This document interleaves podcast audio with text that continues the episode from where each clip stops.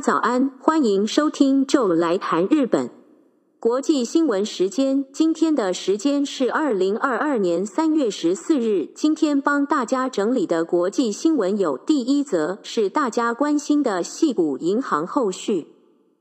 美国金融当局宣布，因经营破产的 Silicon Valley Bank 的所有存款已被全额保护。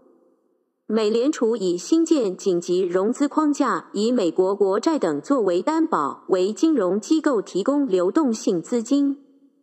美国联邦储备理事会和美国联邦存款保险公社在一份共同声明中说：“今天的举措表明，我们决心采取必要措施，以确保存款人的储蓄安全。”而且，财政部长 Janet Yellen 也在发布声明之前，在美国 CBS 电视台上信心喊话：“我们正在努力安稳存款人的担心。”新的银行期限资金融资计划针对金融机构提供以美国国债和住房贷款以及证券为担保，最长一年的融资。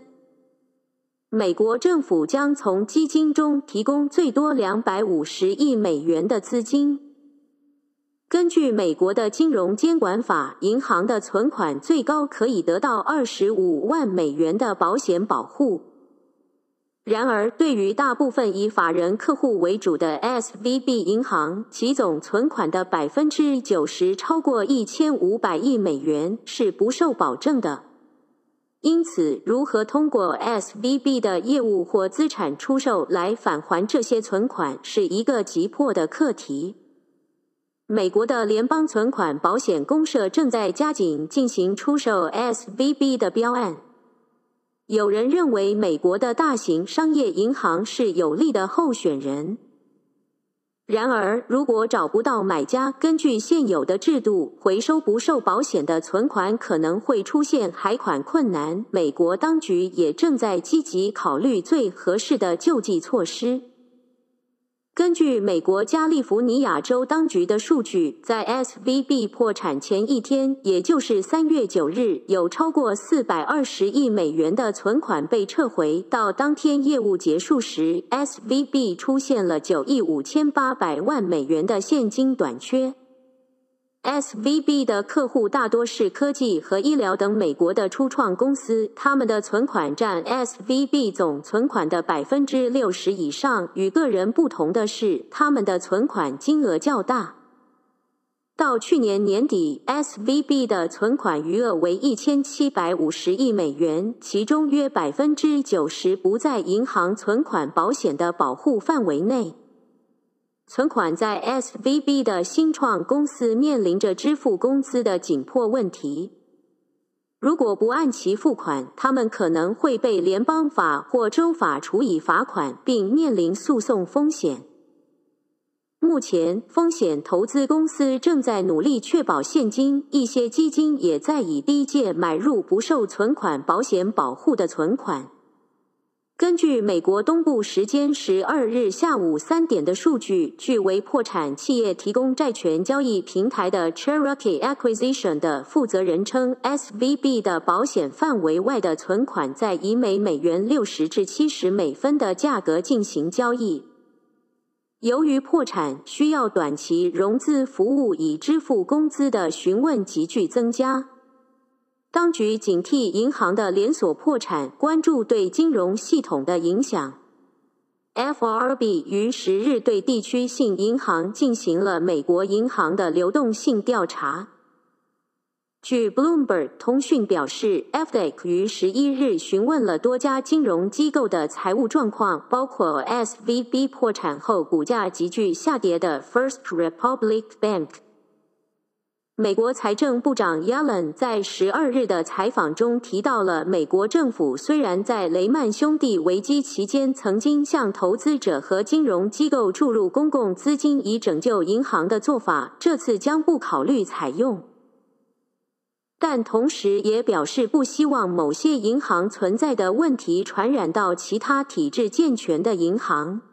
接下来还是系谷银行破产的后续。根据彭博新闻报道，阿拉伯酋长国的投资公司正在考虑收购破产的美国系谷银行的英国法人。英国媒体也提到类似的传闻，由由 SBG 的 Vision Fund 投资的英国奥克诺斯银行也在进行买卖协议中。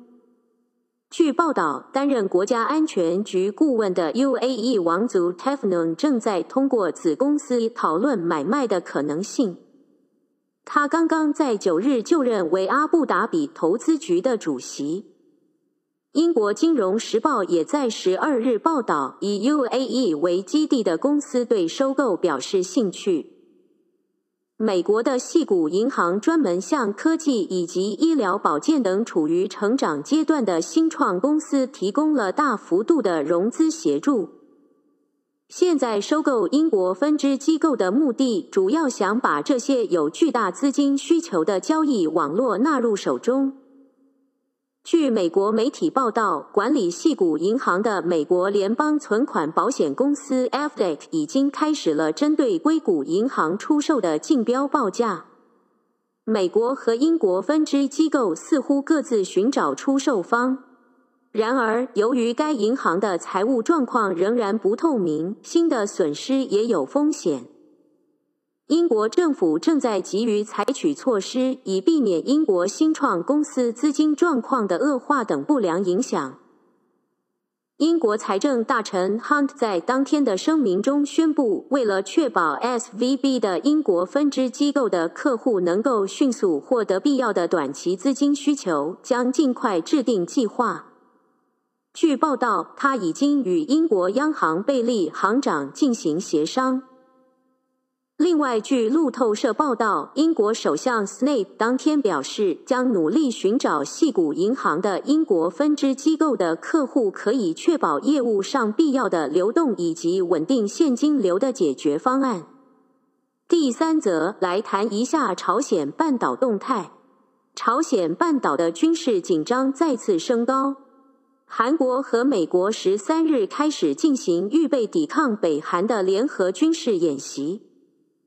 北韩十二日宣布，已经进行了潜艇发射两枚巡航导弹的训练。美韩各自展示强大的打击力，同时对对方施加压力。美韩有着优秀的打击力，而北韩则有着隐蔽性强的奇袭能力。美韩军事演习“自由之盾”到二十三日为止，将持续十一天。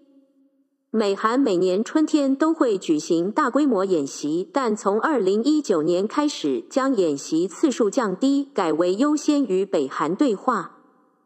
今年是美韩联合军演五年来的重新恢复原有规模。以往的军事演习通常将训练期间分为防御战和反击战的两个部分，并在期间穿插一天的休息。但是，根据韩国联合新闻的报道，这次不再区分两部分，连续十一天演习不间断，创下美韩军演史上最长的时间。在军事演习中，还纳入了武力介入后对北韩内部安定化的剧本，包括了维护北韩境内的安全和居民的生活。美国军队的核动力航空母舰和核动力潜艇也将在月底出动，并进行海上训练。美军也将进行空中训练，包括轰炸机。美韩同盟展示了强大的军事力量，以遏制北韩挑衅。北韩则是选在美韩军事演习之前，三月十二日进行潜艇发射导弹训练。据朝鲜中央通讯报道，发射的是两枚巡航导弹，飞行了一千五百公里，形成了八字形，在日本海上空穿越。活用潜艇攻击的目的，希望从海面下向韩国发动袭击而不被发觉。韩国军方表示，巡航导弹由于飞行在低高度上，轨迹复杂，因此不同于弹道导弹，观测和侦测难度也较大。北韩认为这是核威慑力的重要组成部分，外界研判不排除装载核弹头的可能性。南北韩的紧张情势在军事边界附近也变得越来越高。北韩的朝鲜人民军总参谋部七日表示，韩国军在靠近边界的射击场进行了大约三十发的炮弹射击。韩国方面立即公开表示，在射击场没有发生炮弹射击。这个射击场在一八年的军事协议中禁止炮弹射击。如果这是事实，就意味着韩国方面打破了协议。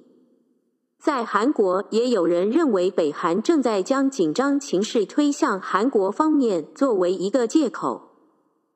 军事活动的连锁，紧张情势的升高，很容易引起偶然的冲突。